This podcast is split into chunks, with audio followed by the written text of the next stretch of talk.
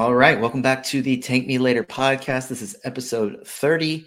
And for this one, we're doing a 14 team nine cat mock draft. And Roto World's Raphielle Johnson is joining me for this one. So let's go ahead and get into it.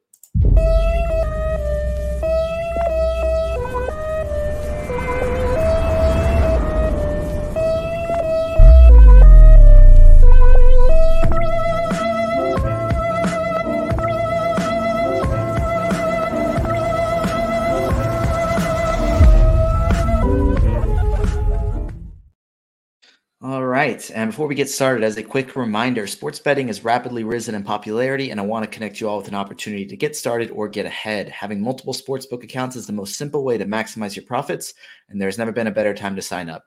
When you visit my page, signupexpert.com slash TML, you'll be connected to all the sportsbooks in your region, along with a review of each platform and its unique benefits. All of these sportsbooks have valuable sign up offers for new users, and when you register through my link, you will automatically receive the top offer at each one. When you use multiple sports books, you ensure that you can always access the best available odds, which is key to successful sports betting. If you want to take advantage of these benefits and support our brand, please consider signing up for your next sports book at signupexpert.com slash TML.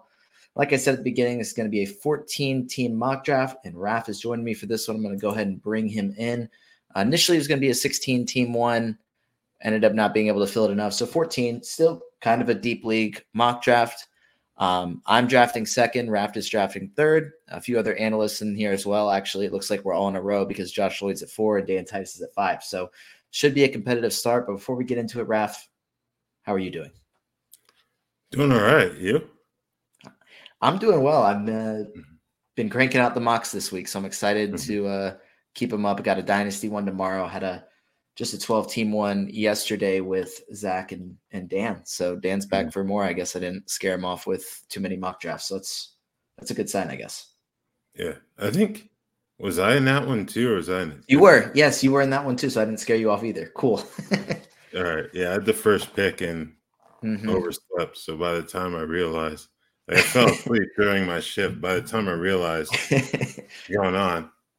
It's a good thing I had the first pick at least because yeah. You know, well, we'll. Uh, I don't know if you got a chance to listen to it yesterday, but uh, Zak was dogging on you a little bit for ending it with RJ Barrett and Keldon Johnson. I pointed out that you got your favorite player in the league with RJ. I mean, Zach, the, Zach the way, yeah, the way the stats were showing up in the draft board, it looked mm-hmm. like a points league. So interesting. I don't. Maybe I just misinterpreted it. I saw those numbers, like you know, this looks like a points league let me go draft two guys who are primarily points guys.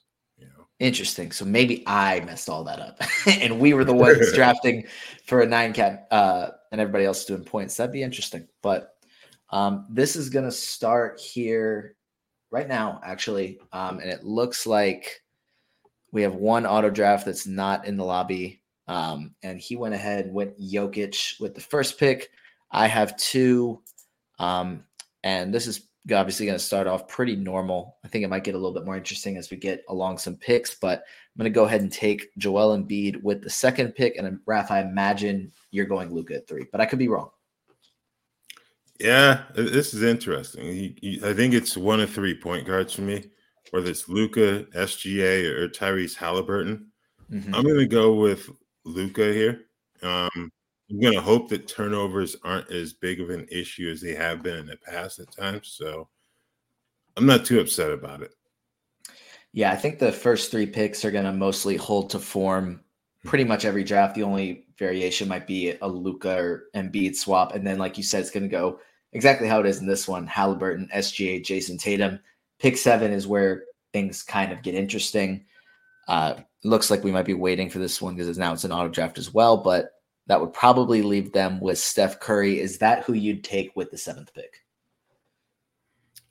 Based on the options, that's who I'd go with. Um, maybe you can make a case for Giannis, even though he was, in terms of fantasy, it was a disappointing season. He finished outside of the top 100, but that was due primarily to free throws.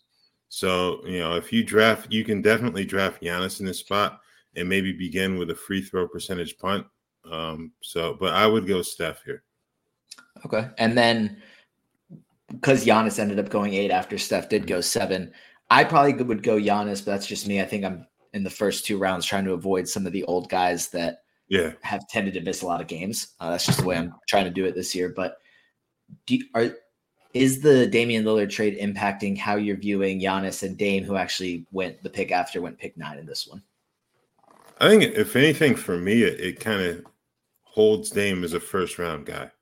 Uh, I think I would have thought that it had he gone to Miami as well. My one concern would be him stay, staying in Portland. Not so much for a lack of effort on his part, because I thought he was going to play hard regardless. Just a matter of there coming a point where Portland would shut him down, as we've seen with him in the past. Um, so yeah, that would be that was my only concern with him. Now that he got his move to a contender, I'm all on board with Dame. Yeah, I think I'm kind of in the same boat as far as going Giannis and Dame, uh, kind of early, kind of in the middle of that first round. Mm-hmm. Um, just because Dame has missed a lot of games over the last two years, but it's because of either legit injuries or not. When I say legit injuries, I mean like it was like the uh, core issue. So I don't think that's, yeah. that's necessarily mm-hmm. going to linger. Uh, and then obviously because Portland was tanking, so not something I'm too concerned about with Milwaukee. And I think Giannis will have a chance. He didn't he wasn't able to replicate his defensive numbers from the previous however many seasons mm-hmm. uh, last year. But I think having Dame there will allow him to kind of get back to maybe contributing a little bit more defensively. Yeah.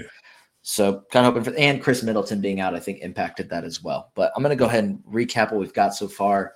Uh, so after it went Steph at seven, Giannis, Dame, LaMelo Ball at 10, KD at 11, Kyrie at 12, Anthony Davis 13, Devin Booker 14. And then to start off the second round, we have Trae Young and Donovan Mitchell. Raph, have any of these picks kind of stood out to you? I'm surprised that Anthony Edwards is still on the board. Um, mm. He's someone I'm very high on in fantasy this year. I think if anything, Booker going 14th, but I do understand the rationale behind it. Like they don't have, besides Jordan Goodwin, they don't have a point guard in that roster. So I think it's going to end up being a, group effort to kind of run things between Booker and Bradley Beal. Maybe even Kevin Durant gets some time as well on the ball. But I think Booker would be the one that kind of surprises me thus far. But I understand the circumstances behind it. Yeah. And I think getting Anthony Davis falling to 13 is pretty interesting to me because – he was a top five player in fantasy when he was playing. And obviously the mm-hmm. injuries is a bit of a concern, but I don't know. For some reason, I think I'm a little bit more in on him, not necessarily playing 70 games, but playing a good 60 plus games as the Lakers seem to have a bit of, of a chip on their shoulder. I think this is me just following or falling for media day quotes again, yeah. but I've I said I wasn't going to do that. I, I, made fun of it. I was like, yeah, like nobody takes this seriously. And then I think when we were doing the mock draft yesterday, I brought up like five different things that were said at media day. So I, apparently I'm taking it more seriously than I should.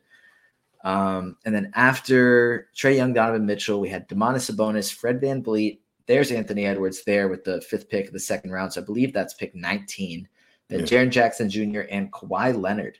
So got Kawhi at the 2 7, which would be pick 21 for this one. How are you kind of feeling about Kawhi going there? That's a bit surprising to me because of the injury history. Um, I think he's going to play when he can, but I just don't know if he's going to get to say like 55 games. And I think a player of his mm-hmm. caliber, if you can get 55 games, you'll take that as a fantasy manager just because of how productive he is when on the court. But that's it's not a lock as we've seen. Yeah, definitely. I think he's a guy that I'm probably I thought I was going to be a little higher on. Partially again, I, media day quotes. The way he was talking at media day kind of made me think that he's I don't know, seems to be more motivated to try and be on the floor as much as possible. Yeah. Uh, obviously, can't predict injuries, but it seems like he wants to be out there when he can. Uh, you're on the clock in two picks. We'll see who Josh goes here, but who are you kind of eyeing with this next one? Well, Josh just took James Harden, so I don't have to worry about that. Um, man, I'm thinking Paul George here. Okay. And obviously, just like Kawhi, he has availability concerns, but he's been quite productive when on the floor. And I'm now going to shift and go with Lauri Markkanen. I don't think that last year was a fluke. I think he's well positioned to have another good season in Utah. All star starter, probably not, but I still think he's in a very good position eh, with that roster out there. And man, I just clicked on him. I was just about to take him. So I'm going to have to pivot and I'm going to go with Jimmy Butler here because I, I'm really high on Markkanen as well. I think there's no reason for him to not, maybe not quite repeat, like you said, what he did last year. But I think he's legit. He wasn't a, it wasn't a fluke season that he just kind of happened to mm-hmm. stumble upon a really good opportunity. He's a talented player and the opportunity didn't change much. So yeah, I like him a lot this year. And Jimmy Butler played in 64 games last year. I feel like he has kind of the reputation of being a guy that maybe sits out games, but he was able to play in 64. The threshold now to for awards is 65. Yeah. I don't know. I kind of think that maybe uh, he's able to hit that if he tries. And then I'm gonna go ahead and take Paul George with my second one, and hopefully I'm not totally screwing myself with uh, injuries kind of here by because Joel Embiid consistently has injury question marks. Jimmy Butler, I just said he doesn't sit out games as much as people think, but who knows? It might yeah. change up. And then obviously Paul George has that reputation. But you went Cade Cunningham there with the third pick of the third round. Yeah, I believe he's in for a big year. Obviously, he missed most of last season um, due to injury. Getting the, the leg issues taken care of, I think is going to help him and we we heard the reports of him playing very well against the U.S. team as they're preparing for the FIBA World Cup. And I don't really worry too much about that from a skill standpoint. It's more about the availability and being able to go out there and not just play but flourish. Um, and he probably would have been on that team had there not been like you know load management you know reasons for him to not go. So I think Cade Cunningham's in for a big year he may be the one guy in that Detroit roster that you can truly count on in fantasy heading into this season too. I think he's going to have a really good season. I just, to me, I think that there's been a lot of hype surrounding it because of his performance with Team USA to the point where, yeah. not necessarily that this was being overdrafted, but I, have seen him going in the second round of 12 team drafts. So that'd be, mm-hmm. you know, top 24, some top 20 even. I feel like that's probably a little bit early for me. Where you got him, I think, is totally fine. I just, mm-hmm. I think there's a lot of hype around him. Um, yeah. So to recap, because I don't think I've done this in a little bit, after it went Kawhi Leonard at two seven, Mikal Bridges at two eight, it went Desmond Bane, Karl-Anthony Towns, James Harden. You went Markkanen. I went Jimmy Butler, Pascal Siakam, and then to start the third round, LeBron. I went Paul George. You went Cade, Bam Adebayo, Dejounte Murray, Darius Garland, Victor Wembanyama, Jrue Holiday, Miles Turner. How are you feeling about Jrue Holiday after the trade to Boston? I think he's going to be just as effective as he has been throughout the course of his career. Um, top 50 player each of the last six seasons. Only season he finished outside the top 100, top 75, mind you, was his rookie year, um, 2009 10. So I think at worst, you're going to get a top 75 player. Probably going to have to take him like late 40s, early 50s in that area. But I think that's perfectly fine for him, even with the presence of Jayson Tatum, Jaylen Brown, and Chris Kristaps Porzingis. And not that efficiency was a major issue for him, but I feel like his field goal percentage was always a tad lower than you probably, mm-hmm. I don't know, maybe. I think this is a good opportunity for him to kind of improve on his field goal percentage because he's probably going to have less volume to yeah. shoot shots, score, assist. So those m- numbers might go down, but I think he'll be more efficient and some of the steals could go up just because he's going to be guarding the ball in Boston and he'll have some pretty good help defenders behind him as well. Mm-hmm. Um, so after it went Jrue Holiday, Miles Turner, Evan Mobley, Jalen Brunson, Jamal Murray, Kristaps Porzingis, Chet Holmgren, and then to start the fourth round, Nick Claxton and Jaylen Brown. Um, let's see. Any of these have, have any of them kind of stood out as either too early or too late, or just somebody you really like? I really like Nick Claxton. Um, I want to say he was a top 25 player last season. And it's funny that, you know, you talked about media day quotes, mm-hmm. not trying to put too much into him. He seemed generally upset about, you know, the awards process where he thought that the exits of Kevin Durant and Kyrie Irving cost him in those individual defensive awards. So mm-hmm. I think mm-hmm. that someone's going to be really motivated on that end of the floor. We've seen what he can do as a rebounder and shot blocker high field goal percentage. you're going to be giving some things up with the free throw percentage, but I think the positives outweigh the negatives with Clax. Yeah, and looking at that team, uh, he's got Devin Booker, Trae Young, Chet Holmgren, Nick Claxton. I don't know off the top of my head how Chet is as a free throw shooter. I don't know what he did in college or summer league, but Booker and Trae Young are going to shoot a lot of free throws and shoot them at a high percentage. So Claxton getting a few per game and shooting a pretty low percentage, I think it's not going to be as big of a deal. Um, it's obviously something you can take advantage of and move in in sort of a punt build, but I don't think his low volume port free throw shooting is going to impact that specific yeah. team as much as it could. Yeah, it's a good point. Chet was a 72% foul shooter at Gonzaga, okay. so adequate. Yeah. Yeah, average. Um, so after Claxton, Jaylen Brown, and then it went De'Aaron Fox, Walker Kessler, Zach LaVine, Nikola Vucevic, Jordan Poole. This is the guy who Zak says is going to lead the league in scoring. Um, let's see. This was pick 49, I believe. So sitting just inside the top 50 to get him there. Are you a believer in Jordan Poole this year? Not to that level, but I think he's in line for a very prolific individual season, even if that team's probably going to be pretty bad. Um, it's a position where he can go out there and get numbers and yeah, the, the scoring is going to be really good. I think he's someone that can be like a points league star. I don't know if you're going to get like the defensive stats from him or anything like that, but he may score enough to where it really doesn't matter. Yeah. And now, uh, so after Jordan Poole went DeMar DeRozan, so all three Bulls have kind of gone in that round. And then OG Anunoby, Scottie Barnes, back to back Raptors. Uh, and you're now on the clock after DeAndre Ayton goes. What are you kind of thinking here? Huh.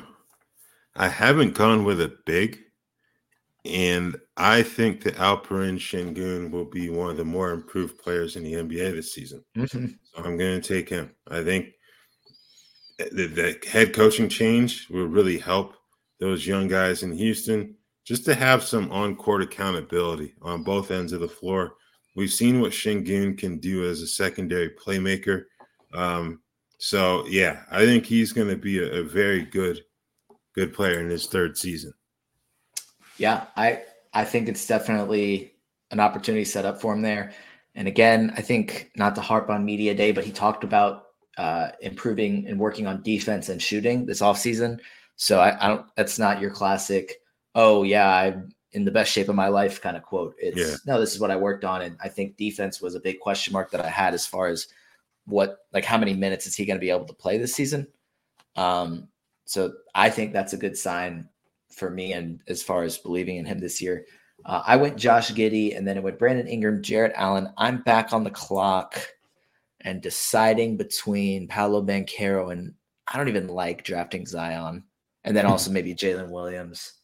I'm just gonna go Banchero and try and switch it up a little bit because I have, I don't know, a good. I like my first four picks. I'm just going to do Banchero just kind of for fun. Um, his free throws are a little bit below average, but I feel like Jimmy Butler and Joel Embiid, and honestly Paul George as well, kind of offset that. But I guess I don't know. Were you hoping to get Banchero and settle on Zion, or were you hoping to get Zion when I said his name out loud? You were kind of like, "Oh, please don't take him." I was kind of hoping to, to take Zion, kind okay. of spice things up a little bit. Um, it's a high risk, high reward type pick. If he's on the floor, we've seen what he can do in terms of fantasy value, even with the, the lack of three point production. Um, but he gets hurt, that could torpedo, torpedo your entire team. I think, but at this point in the draft, you know, 59th pick, I don't think it's a bad gamble at all. Uh, 14 team league, he's most likely not going to be on the board when I come back around, given my mm-hmm. draft position anyway. Yeah. And you have, well, I wouldn't call it necessarily you have to punt free throws with Luca, but another below average free throw shooter with Luca. And then obviously one of Zion's limitations is his lack of free throw or a poor free throw percentage. Mm-hmm. So if you chose to kind of roll with more of a free throw punt at this point, there's probably still a few guys left um, that you could pair with them if you wanted to. Uh, but also having, I think Lauri Markkanen and Cade Cunningham should offset a little bit of those free throw issues. So it's kind of a lot of flexibility at this point still. Yeah. Also, he's got Zion's got center eligibility in Yahoo, and this is a two center league that you got set up here. So I think that's another positive in terms of potentially gambling on him. Okay. Yeah, they said at media day that they were wanting to try and run him at the five some uh, to get him involved in pick and rolls, which that sounds like a lot of fun offensively and a nightmare yeah. defensively. So I don't know exactly how that works, but I also uh, kind of on a related note was checking my email before this, and one from Yahoo said that they now have the ability for commissioners to change individual players' eligibility within their league. So Ooh. I think like they said you can add to it, but you can't remove or edit it. So I guess you can't like take Joel Embiid and make him not center eligible or anything yeah. like that. Okay. Um, but if you are watching a game this, this is kind of their description. If you're watching a game and seeing a forward bring the ball up a, a good bit, you can add guard eligibility or something like that. Um, is that some? I don't know. I think that adds potentially a fun dynamic to it without necessarily totally breaking the league. And but I, I guess if it gives other people positional eligibility that they didn't have before, it it could add value to certain players. I think it depends on the managers you're playing with. Like if they if they're knowledgeable about basketball and understand what's going on, that can be a really good thing. But if they just if they're the type of manager see somebody bring the ball up the court once, say, look, he's a point guard. that's where you could potentially run into trouble. That that's fair, and I think it it would be kind of because I mean you probably wouldn't give, even though this is probably a good example, you probably wouldn't give Jokic point guard eligibility just because yeah. he brings the ball up the floor sometimes. Mm-hmm. So I guess in my opinion, if I were to kind of do that, it would have to be a league consensus yeah. or some sort of vote where everybody kind of agrees, like, yeah, okay, we'll give this guy eligibility because mm-hmm. you also don't want a commissioner that's power happy and trying to help their own team and giving everybody all the eligibility and yeah. not helping anybody else out. So could be interesting. But after you went Zion, it went Tyrese Maxey, Julius Randle, Brook Lopez, Bradley Beal, Devin Vassell, Jalen Williams, Franz Wagner, Anfernee Simons, Rudy Gobert, Jerami Grant, Cam Johnson. And then to start the sixth round, Khris Middleton, Tyler Herro, and Chris Paul. Uh, that is pick 73 for Chris Paul. But I guess we'll talk about Devin Vassell. What'd you think? I think it was a four year, 140, no, five year, 146. Yeah. Yeah.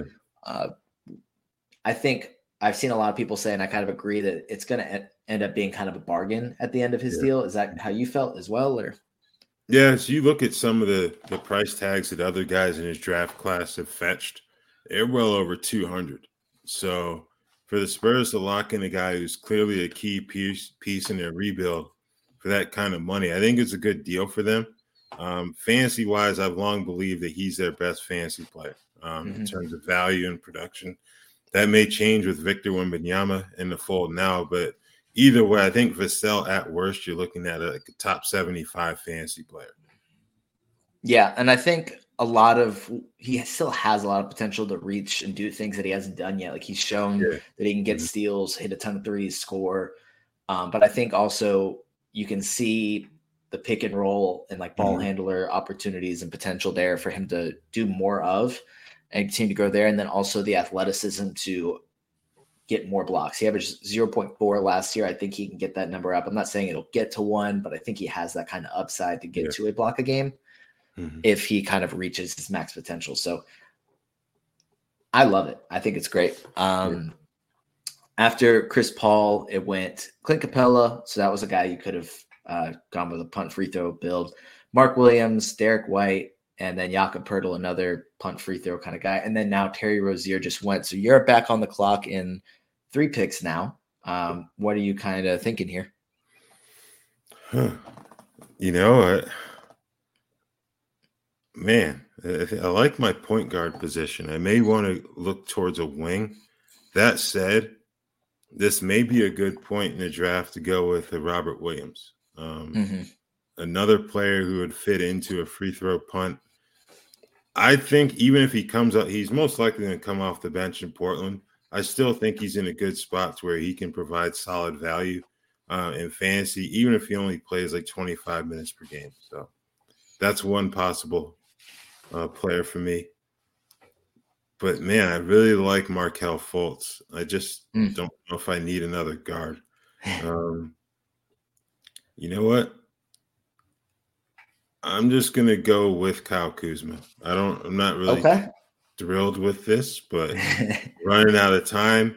And similar to Jordan Poole, he's in a situation where he's going to get a lot of shots up.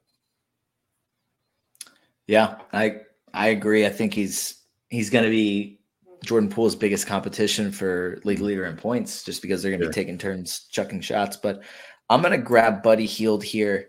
Um, I think he's a guy that there's a chance that he comes off the bench, but Mhm. maybe this is me looking too far ahead. I just can't imagine that Rick Carlisle is giving Bennedict Mathurin, I guess, kind of like a long leash to figure things out if he's not. I feel like Rick Carlisle is going to defer to veterans as opposed to young guys, especially in a starting unit. But even so, there's a chance that Buddy Hield moves into the starting unit, even if he starts off the season coming off the bench. Yeah. Um, but that also, when he came off the bench, he still had really good numbers that weren't very different from what he did um, when he was starting, just slightly less volume. Mhm. Um, and he's gonna he's gonna be one of the best three point shooters in the league. Um, and then after that, it went MPJ, CJ McCollum. I'm gonna go Andrew Wiggins here. Um, I think he's a guy that some people already kind of have in their mind that is he's more of a points league guy, and he's not great for category leagues. Uh, but his he had the really good run in the finals uh, for the Warriors and that whole playoff run, and then started off last season as a top 25 guy in nine cat leagues, Mhm. and then obviously missed a ton of games, came back, wasn't the same, missed more games, came back, wasn't great in the playoffs. But I think that having an off season to be to kind of get healthy, I'm hoping to get that player or at least close to that player that he was at the beginning of last season. That's a good point. And then you went Markelle Fultz, and then Klay Thompson went after that. So you were able to still get Fultz on the on the flip side. I didn't want to tell you I definitely wasn't going to take him, but you were able to still get him. So I had a feeling that Josh would have taken Fultz with the next pick had I left him. So well, maybe uh, it looked like he was taking a good bit of the clock, so maybe he was desperately searching around Yeah. and settled on Klay Thompson. I don't know Mm. how he feels about Klay, uh, but after Klay, it went Jalen Duren, Jabari Smith, and then Robert Williams. So. I guess were you hoping that he got back around, or did you just kind of accept that uh, you probably weren't going to get Robert Williams in this draft? yeah, as at that point it's either I'm gonna get Fultz or Williams. I'm not gonna have both of them. So we'll just go with Markelle. I'm fine with that. Yeah. And then after Robert Williams went John Morant. I don't know if you saw this quote or not. I'm sure you did, but um, or maybe it wasn't really a quote as much of a situation, but Ja is going to be around the team, practicing with the team, traveling with the team, just everything except playing for the first 25 games. So does that kind of impact how you view how his season will go at all, or does that kind of not really do much for you? Not too much. You know, it may help him a bit in terms of hitting the ground running once he's Mhm. cleared to play. But the issue with him has been the availability. You know, as exciting of a player as he is, I think that gets him in trouble with the injuries. You know, you you wild drives to the basket, gravity happens, and you don't always land on your feet. And you know, he can play a max of 57 games. I don't know if he's going to hit 50. Like, I don't know if any fantasy manager can guarantee that right now. So I think the place where he went in this draft, that may be a bit too low for him, but I certainly understand letting him slip that that far uh, in the seventh round. Yeah, because if I mean when you get him back, he's going to obviously Yeah. be much better than where you drafted him. But it's about Mhm. surviving that first. Um, what'll it be like eight weeks of the season where he's not able to play roughly? Mhm. Um, so if you're doing fine, have John Morant there, then great. It worked out nicely, but I don't know how detrimental it is to lose out on a seventh round pick or not. It just kind of depends on how the rest of your draft goes. But Yeah.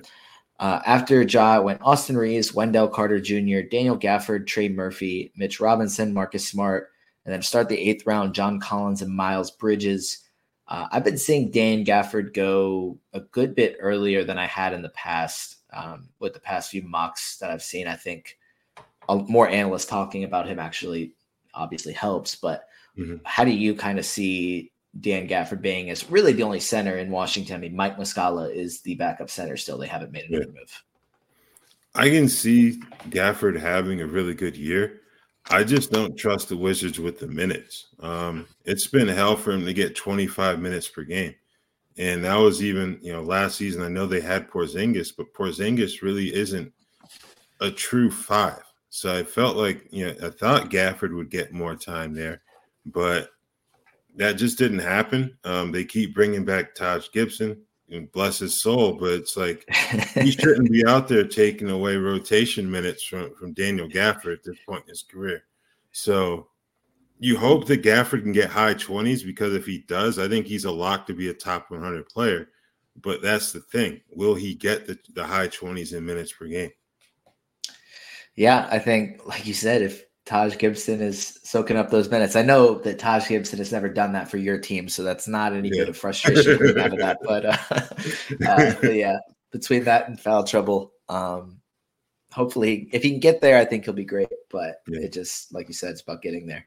Um, after Miles Bridges went in the second pick of the eighth round, it went Scoot Henderson, Tre Jones, Tobias Harris, Draymond Green, Zach Collins, who I was probably going to take with my next pick if he was still there, and then D'Angelo Russell, uh, and then now De'Anthony Melton just went. So if I'm not mistaken, yeah, okay. I was going to say I thought you liked De'Anthony Melton this year. Yeah, yeah, I, I'm I'm big on Melton. Um, obviously, James Harden showed up to training camp today. I don't know how long that's going to last in terms of him, like just going about his business and doing what he's supposed to do, because we'll see what happens there. But I think Melton, even if even if Harden's playing on the up and up, he's still going to be a good option. I think. Yeah, not many people get steals and threes at the rate that he does when he's on the floor. It's just a matter of opportunity for yeah. him. Um, and then you just went uh, after Melton went D- Jaden McDaniels, Jusuf Nurkic, and then you just went Jordan Clarkson there. How you feeling about that pick? Um, feeling all right. You know, the field goal percentage isn't great, but he's the one player in that Utah backcourt rotation that that seems guaranteed to start. Um, if he's not the point guard, he'll be at the two. So I think it's a a, a low risk option. Um, as long as you can afford to to lose out on the field goal percentage. Yeah. Um, I like all that. I went Shaedon Sharpe and then Spencer Dinwiddie, Josh Hart. I don't know if you were probably were you trying to get it one of your Knicks there with Josh Hart or he was in my queue. Okay, sorry if he was in your queue as well. I just went Bruce Brown. I don't know if you were uh, hoping to get him there or not. Yeah. yeah. But Go Bobby then, Portis. Yeah, that's another good one. I think he's going to get, I mean, probably extra minutes, maybe. If not, at least you know that he's going to start whenever Giannis or Brook Lopez has to miss a game. Yeah. And he's pretty much good for a double double every time that happens. Mm-hmm. Um, and then, yeah, I went Bruce Brown. I think surprisingly, maybe this isn't supposed to be surprising, but incredibly enough, he was the first point guard I took because he has point guard eligibility. I just mm. apparently wasn't drafting point guards whatsoever. Um, and apparently I went wing heavy because I still need to get a second center. So I need to kind of figure that out mm-hmm. because mm-hmm. kind of all the centers I like are gone. Yeah. But Bruce Brown is gonna he won't start at point guard for Indiana, obviously, but um he should start for them. They just gave him a two-year, $45 million contract. So mm. bringing some of that championship pedigree over from Denver. I think that's probably going back to the Buddy Hield pick, probably how the starting lineup is Tyrese Haliburton. I'd imagine Mathurin starts, but I still think there's a chance Buddy Hield starts or at least starts some. Um, and then Bruce Brown, um, probably Obi Toppin, Miles Turner, or and then mm-hmm. Walker maybe has a chance to eventually earn the role, but I imagine that's how it's going to start out as. And Bruce Brown is kind of a guy that can fill it up across the board. So I, I kind of like that in the ninth round. Yeah. Yeah, I, I like Bruce. Whether he starts or comes off the bench, he'll get good value, especially in category leagues. Yeah, I mean, he came off the bench for Denver, so I think a lot of people mm-hmm. are expecting him to start for Indiana. I don't remember off the top of my head if there's been a quote saying specifically that he will start. So maybe there's a chance that he comes off the bench. I don't know. Um, but after I went Bruce Brown, you went Bobby Portis, and then it went Sadiq Bey, Jonas Valanciunas, Al Horford, Bojan Bogdanovic, Ben Simmons, Bennedict Mathurin, Keegan Murray, and Mike Conley. This is such a fun round. A lot of fun picks here in this yeah. one, um, where everybody kind of got, or a lot of people kind of got their old guy or another old mm-hmm. guy or somebody that's not super exciting. Um, but I guess that's kind of you know, it's round wrapping up round nine. There's an exciting pick with Ausar Thompson, uh, but it would be kind of like beginning or middle of round 11 at this point of a 12 team one. So not super different, but it's yeah. starting to get to the point where it's deeper than most standard leagues. So we're trying mm-hmm. to scrape the barrel a bit to uh, find players to draft. yeah, this is when you start to take some swings. Um, if a guy hits, it's great. If he doesn't, it's not a huge deal just because of where you got him. And then that's when you move into dropping them, picking them other people off the waiver yeah. wire, streaming. Yeah, the classic fantasy basketball strategy right there. Fantasy basketball 101. Um, hmm. but yeah, is there any guy? Because I mean, you mentioned doing an upside swing. I think that's kind of what I was imagining I'm going to start doing at this point as well. Is there anybody that's not an upside swing that's more of a, a safe pick that you would that you see is kind of on the board that you might look at, or is it just upside swings at this point? I think safe pick. I would say someone like a Kentavious Caldwell Pope. Like you know what his position in that rotation is going to be. He's going to be a starter. You're not getting too much in terms of scoring, but he can give you three pointers. Um, steals, those are two areas where he can help you. Uh, the field goal percentage, not a huge deal, but he's someone that can help you with the free throws, even though he's not a high volume free throw guy. So he's one that I think you can feel pretty secure about his value at this point. Yeah. And then, so after, let's see, I think the last one I said was Ausar Thompson. Then it went Gary Trent Jr., Kevin Huerter to fill out the ninth round. And then to start it, the 10th, it went Herb Jones, Ivica Zubac, Aaron Gordon, Paul Reed, Patrick Williams. Paul Reed's a guy that's been kind of shooting up draft boards recently. I think I'm trying to remember what pick he went in our uh, 12 team mock last night, but it was, I think, a bit earlier than I expected him to go or that I would have taken him. Um, but I think there's also a chance that he starts in Philly. And if that's the case, I think getting a, a starter in the 10th round for a playoff team and a real contender is good value. Yeah, I'd agree with that. Um, Nick Nurse has spoken highly of him um, during the preseason thus far. Uh, also, I think the head coaching change would be the biggest thing for him. For whatever reason, Doc Rivers just really didn't like playing him. Um, and you add in the fact that PJ Tucker injuries kind of took away his corner three shoot, three point shooting ability. Montrezl Harrell's out for the year with the torn ACL. There's really no excuse not to play Paul Reed uh, credible rotation minutes on a consistent basis. Yeah, I agree. I think people have been wanting him to play. I know at least a lot last year, maybe even the year before. I don't remember off the top of my head if B-ball Paul was kind of a thing that people were wanting to see mm-hmm. the year before, but definitely last year. And then, like you said, Doc Rivers just is was one of the like I think there's like five coaches in the league that were just kind of like I'm going to play these seven guys and I don't care that I have these exciting prospects on my bench. I'm not playing yeah. them. Um, but hopefully this will be a better opportunity for him. I'm gonna go ahead and because I realized that mm, I was gonna say I'm gonna go ahead and get a center out of the way. I'll just do it, just get out of the way. I'm gonna grab Steven Adams just because I need a second center and didn't really have anybody else center eligible. Not, you know, super excited about that one, but I needed one at that point. Mm-hmm. Um, so after uh Paul Reed, it went Patrick Williams, Jaden Ivey, PJ Washington, Obi Toppin, Deni Avdija, Collin Sexton, Christian Wood, and then you went Grant Williams. I got Steven Adams, KCP, Tari Eason. That's a good pick. Um, shit, now I need to figure out who the heck I'm going to take. Um, I'm not going to do that to you. I'll go ahead and take Dennis Schroeder, Toronto Raptors starting point guard, and hope that he has some fantasy upside. Um, we'll see how that works out. I'm disappointed this guy only has shooting guard eligibility. I'm going to take Josh Richardson. Um, bit of a reach, some would probably say at this point in the draft, but he looks, I wouldn't say locked in to start, but no Gabe Vincent they still want to bring Kyle Lowry off the bench. I think that at this point in his career, because of his knees, that's the best role for him. Could be seeing a backcourt of Tyler Herro and Josh Richardson come opening night down in Miami. Yeah, no, I I love the pick. I think mm-hmm. he's a guy that I didn't even see as the players available because I don't I didn't want to scroll too far. Um, but I mean, like you said, he's gonna. There's a good chance that he starts. I know Kyle Lowry said that he expects to start, but he hadn't also talked to Erik Spoelstra about it. So I think Josh Richardson's a guy that definitely has a good chance to start there alongside Tyler Herro in the backcourt.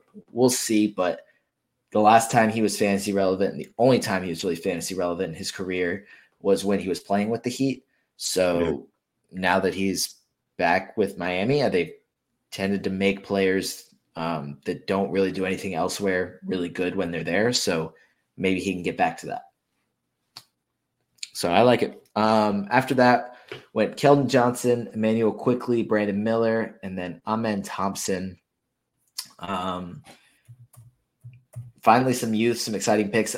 I was saying, I don't know if you caught it. I was saying, oh, I'm not going to do that to you because I was thinking about taking Immanuel Quickley, but I figured you yeah. were going to grab him there, and I went Dennis Schroeder. But um, I would have loved to take Quickley there. Maybe I need to go ahead and do that and be a little bit more ruthless instead of being mm. nice because you're fucking with me during this. But yeah.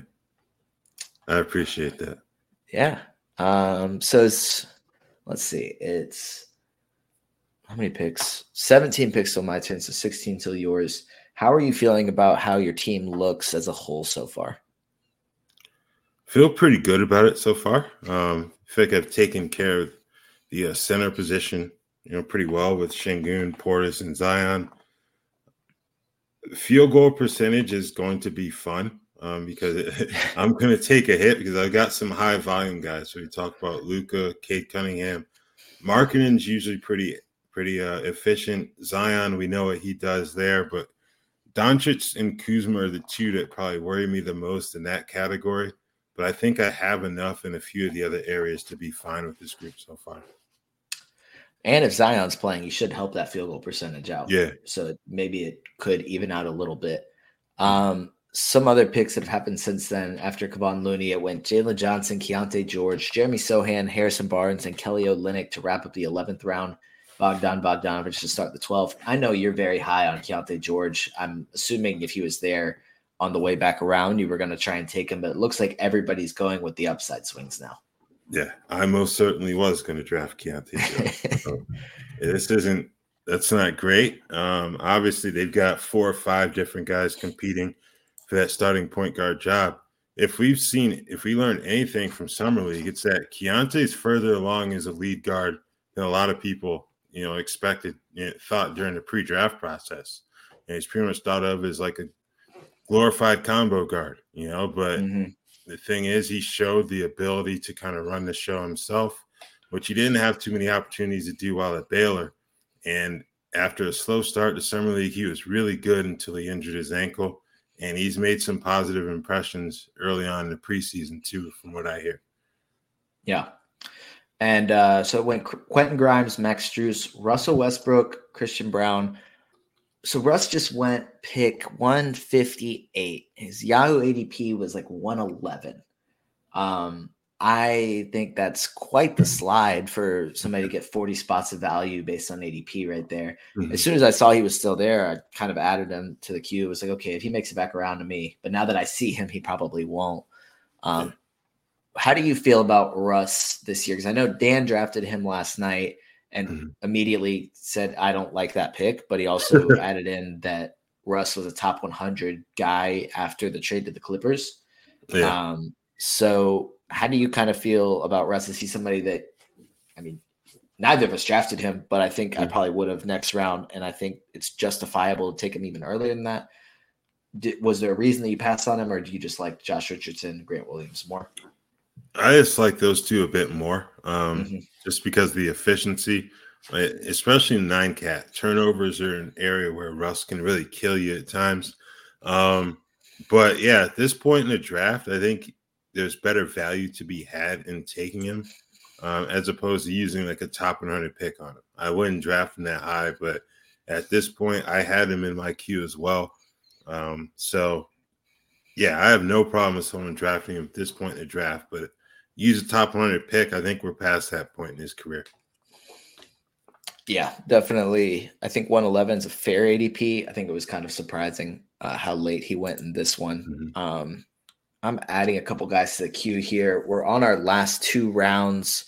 Who's a guy that you're kind of eyeing now that uh we have? I mean, it's probably upside swings at this point, especially in a 14 team one. I'm adding my guys to my queue, so I'm not even if you say somebody out loud, I'm not going to steal them. I promise.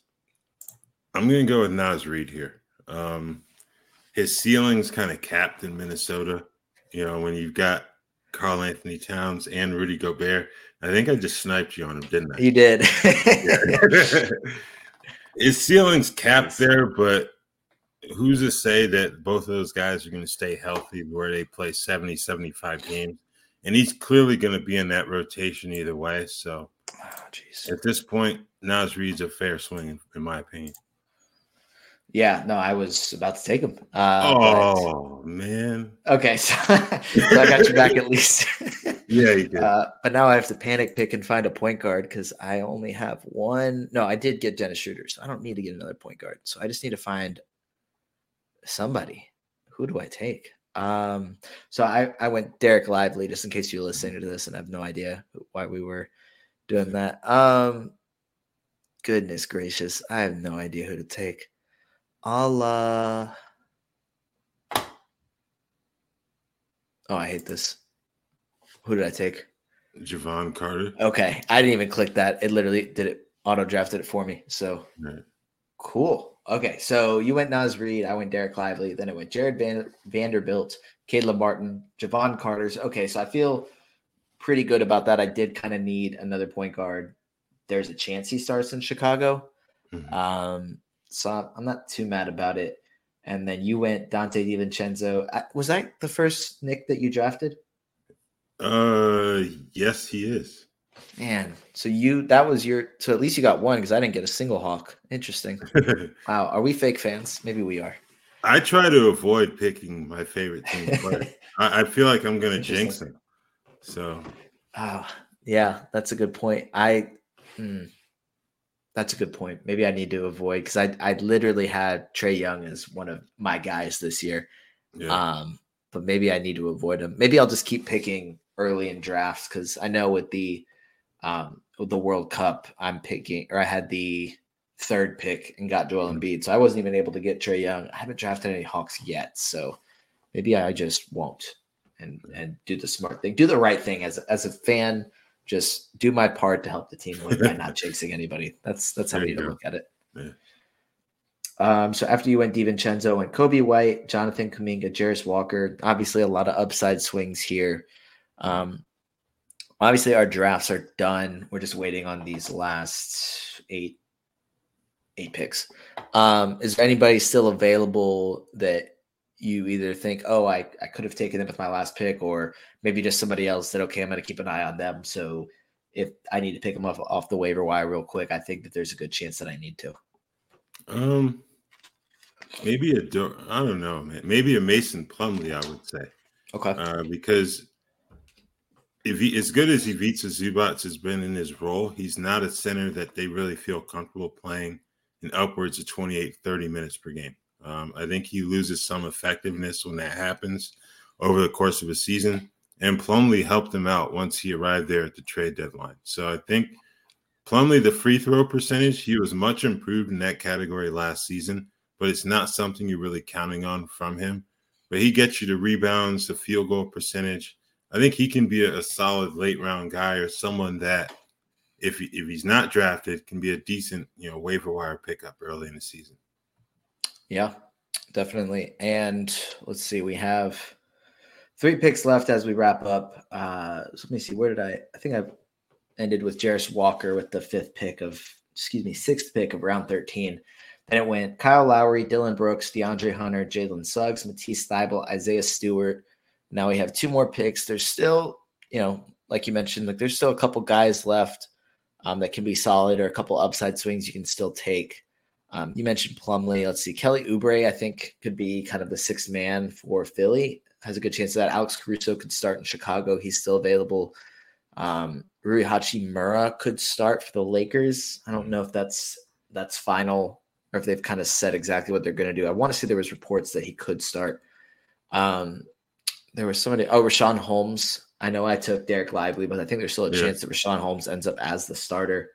Hmm. Um, it does this. Let's see. What was that last? The last pick. Okay, so the last three picks after it went Matisse Thybulle, Isaiah Stewart, Malik Monk, and then Delon Wright was the final pick of this draft. Um, we will quickly go through. I guess first, how? So I know I asked this kind of already, but how are you feeling about your team as a whole? How it shaped up now that you've gone through, gotten all thirteen rounds, and then I guess maybe now we'll just we'll just ask that. mm-hmm. I feel okay yeah, about my team. Um, obviously, there, there's always going to be one or two players that that slip past, you know, slip out of your range that you wish you would have been able to pick up. But mm-hmm. overall, I feel pretty good. Um, I think Josh Richardson's the one where not a great pick right now, but he's someone that, if the role is right, could potentially swing some things in a category league if he's starting consistently. So yeah, I mean, we talked about that. I like that pick, so I think it's really good if he is starting or at least playing a decent role. I think yeah. bare minimum he's the sixth man playing over 20 mm-hmm. minutes per game, and that's threes and steals right there. Um, I'm feeling good about my team. I like. I think I've realized that I prefer drafting. I know a lot of people are saying that they want a top six pick, um, yeah. But I think I almost prefer drafting in the second half of the draft because if I'm looking, mm-hmm. a lot of the guys that I like to get seem to be going on that side of the board. Um, I've gotten Joel Embiid way too often, um, or more often than I usually expect to. I don't know that I've had a draft in that four to six range that I remember. I seem to be getting either Embiid or like pick eight or like pick 11 when I do these mocks. But um, I like Jimmy Butler. Paul George, I think, isn't a guy that I'm drafting consistently, but I wanted to see how it goes. Mm-hmm. Um, I I did this last night where I did uh, Chet, Josh Giddey, and Jalen Williams in three straight rounds. Like that's who I went. I went full thunder with it. Um, so I, I, think I've been getting a good bit of Josh Giddey. Um, yeah, I think I kind of talked about some of the guys that I like. Like I really like Andrew Wiggins. Really like uh, Shaedon Sharpe. Now that the Dame trade has happened, um, that lively pick. I'm hoping that's a good upside swing. So I think he's not somebody I'd take before the last two rounds. Probably if I wasn't the second to last pick of that round, I probably would have just said, okay, only in the last round. But since I was towards the end of the second to last round, I was fine taking him there. Mm-hmm. Um, I guess mm, we can quickly go through not each team, but if you just want, we'll go through a couple of them, the first couple, and say, so from this one spot, uh, actually, he auto drafted most of that, so we'll skip that. We'll go to Josh's team. Um, so from the four spot, he went Tyrese Haliburton. What's a pick that you that stood out to you, whether you really liked it or you felt like was a bit of a reach or something you wouldn't have done? I think the, the Maxey pick is one that I really like. Um, we spoke about, I think we spoke about this earlier in the show, but mm-hmm. regardless of what happens with James Harden, I think Maxey is going to be in for a big year. Um, it's a contract year for him. Uh, for whatever reason, Philadelphia didn't offer him a new deal. They wanted to maintain uh, cap flexibility. And I think he's going to play well enough to where that decision cost him a lot of money if they wanted to bring him back, you know, matching whatever offer he gets. Um, he'll be a top 75 player at a minimum, I think. I think he can be well well within the top 50 uh, fantasy value this season. Yeah, definitely, especially and if James Harden is there playing big minutes, he has James Harden, and if not, yeah. then he has Tyrese Maxey and James Harden wherever he ends up. So I like, wouldn't call it a stack, but I kind of like that combo. It's like no matter yeah. what happens, you're probably going to mm-hmm. benefit. Um, I felt like I like DeAndre Ayton in Portland more than I did in Phoenix, but then the yes. addition of Robert Williams to that kind of limits it a little bit for me. Um, mm-hmm. So maybe a tad early for me uh, to go DeAndre Ayton there, but I could definitely end up being wrong. And DeAndre Ayton's able to play 32, 34 minutes per game. That ends up being really good value. So it's a good situation there. Uh, Dan went SGA with the fifth pick. Any of his picks kind of stood out to you? I know. Let's see. He ended up getting two Knicks players. So, um, I'm going to say the Valanciunas pick, uh, ninth round, uh, fifth pick. Now we saw his minutes decrease some last season because of defensive mm-hmm. issues. Couldn't guard a chair. Um, so you know, with Zion, you know, you mentioned earlier in the show they're thinking about playing Zion at the five some. You also have Larry Nance, who was the defensive upgrade for the Pelicans uh, the latter portion of last season when he was healthy. Valanciunas goes into camp as the starter, but I have a feeling that his role will diminish as the season wears on. They may maybe they even look to try to trade him because his name did come up in trade rumors this summer. Yeah, I uh I agree with that. I'm not huge on Valanciunas anymore. I think a couple years ago, I mean, he's still going to rebound the heck out of the ball when yeah. he's on the court, but like you mentioned, um, I I like the Jalen Duren pick. I mean, he's the unquestioned starting center in Detroit, which I think was kind of limiting his value at times was the fact mm-hmm. that they couldn't figure out their rotations. But Monty Williams said earlier today that uh, Bagley and Wiseman would be battling for a backup spot. Yeah. So he's doing the right thing. He's doing what everybody needs Monty Williams to do, and that's start Jalen Duren. I don't know if he said in there exactly who's going to start the three and the four. I'd imagine Bojan Bogdanovic is in there. It Just depends on if it's Isaiah Stewart or Ausar Thompson uh, yeah. alongside them. Uh, but Jalen Duren's going to start. So I think getting him in the seventh round, I mean, that's pick 75, if I'm not mistaken. So, I mean, he has top 50 upside. So I like that one. Um, we'll go to, let's see, pick 10. I like that draft just off a quick eye. Went LaMelo at 10. Um, Anthony Edwards in the second round. I know you said that he was kind of slipping a bit for you. Very young team here. From I want to say Tobias Harris is the oldest player that he drafted, and then the second oldest is Zach LaVine. So very young team, but a lot of fun there. Uh, yeah. What do you kind of think about that one? Yeah, I actually thought that I still think Edwards can be a first round player. Um, mm-hmm. So for him to get him at that point in the second round, I think that's that represents pretty good value. Um, the one that stands out for me is Franz Wagner. Uh, he had a really good run once he got healthy with Germany at the FIBA World Cup. We've mm-hmm. seen him kind of improve his game throughout his first two seasons in the NBA. I think he's only going to get better. Um, now, the playmaking may take a slight hit just because you've got a healthy Markelle Fultz now full time, but I think Wagner and Paolo Banchero, those are two cornerstones for Orlando. And I think they're going to be really good fantasy players as the season wear on, wears on, too. Yeah, no, I agree. I, I really like Franz very much long term, but also in the short term. And as I'm looking back, so I was doing the math in my head, I'm used to doing 12 team ones and doing multiplication to try and figure out what pick exactly it is. I think Jalen Duren wasn't pick 75. Yeah. yeah. Okay, cool. So good job, Noah. Um, but yeah, so even better value, even better value. Uh, but yeah, I like the Franz pick. I think, yeah, very young draft, but that's kind of how I like to draft too. I like Mark Williams the round after that as well because that's. Let me make sure I'm doing this right. So that's 75. So that's 75. Mark Williams was 75. Cool. So I think that's also really good value right there uh, to get him with a guy similarly to Jalen Duren with top 50 upside.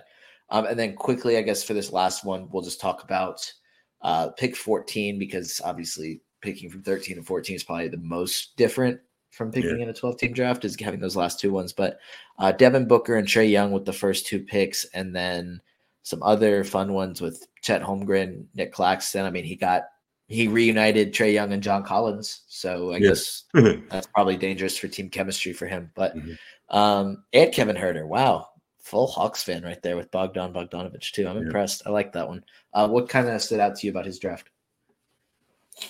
I would say getting Claxton at pick number 43. Mm-hmm. That represents really good value as far as I'm concerned.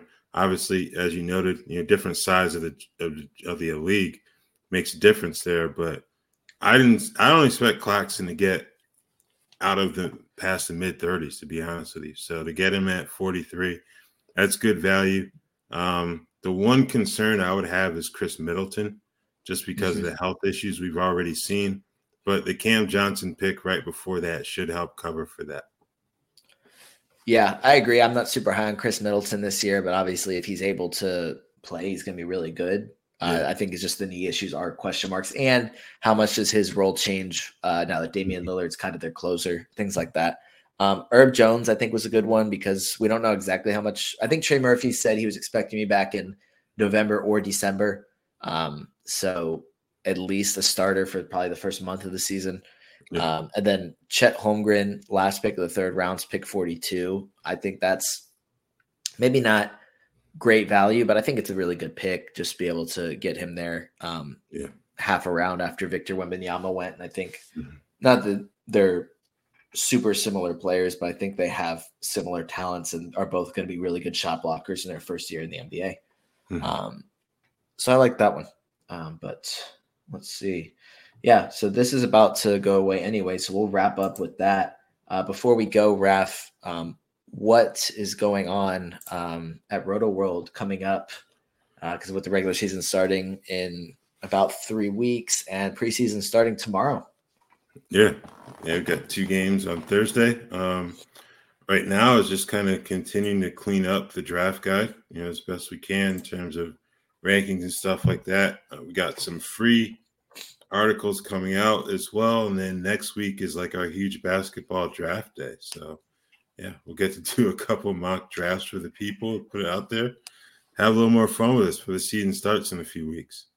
Even more mock drafts. That's what's coming up. Yeah. Um, because who doesn't love a good mock draft? That's exactly what. That's all you're going to see uh, for the next probably two weeks. I imagine maybe mm-hmm. we stop a little bit before the season actually kicks off because nobody's probably drafting. Maybe some yeah. people are drafting the night before the season starts. It's probably actually smart if you're able to do it all in one night to just wait until like the day or two before. Um, but yeah, that's gonna do it for this one. Uh, Raf before I do my quick outro. Uh, thank you so much for hopping on this with me. All right, thanks for having me. All right. And so, yeah, like Raf said, a lot of exciting stuff coming up with Rotoworld. Um, if you missed that, um, while we were, if you weren't watching, I guess, because you probably could have, if you were watching, been able to see. Uh, but you can follow him on Twitter at Raphielle J. Uh, so you can give him a follow. And then you can give me a follow as well at Noah Rubin 22. You can follow at FBI Basketball. Uh, like, subscribe, share, comment, whatever you do, uh, depending on where you're consuming this. Uh, do anything you can would be awesome uh, for the help out there. But that's going to do it for this episode. So thanks for listening. You just listened to another episode from the Fantasy Basketball International Podcast Network. Thanks for joining us. And for more information about joining our community, please check out our website at fbibasketball.com.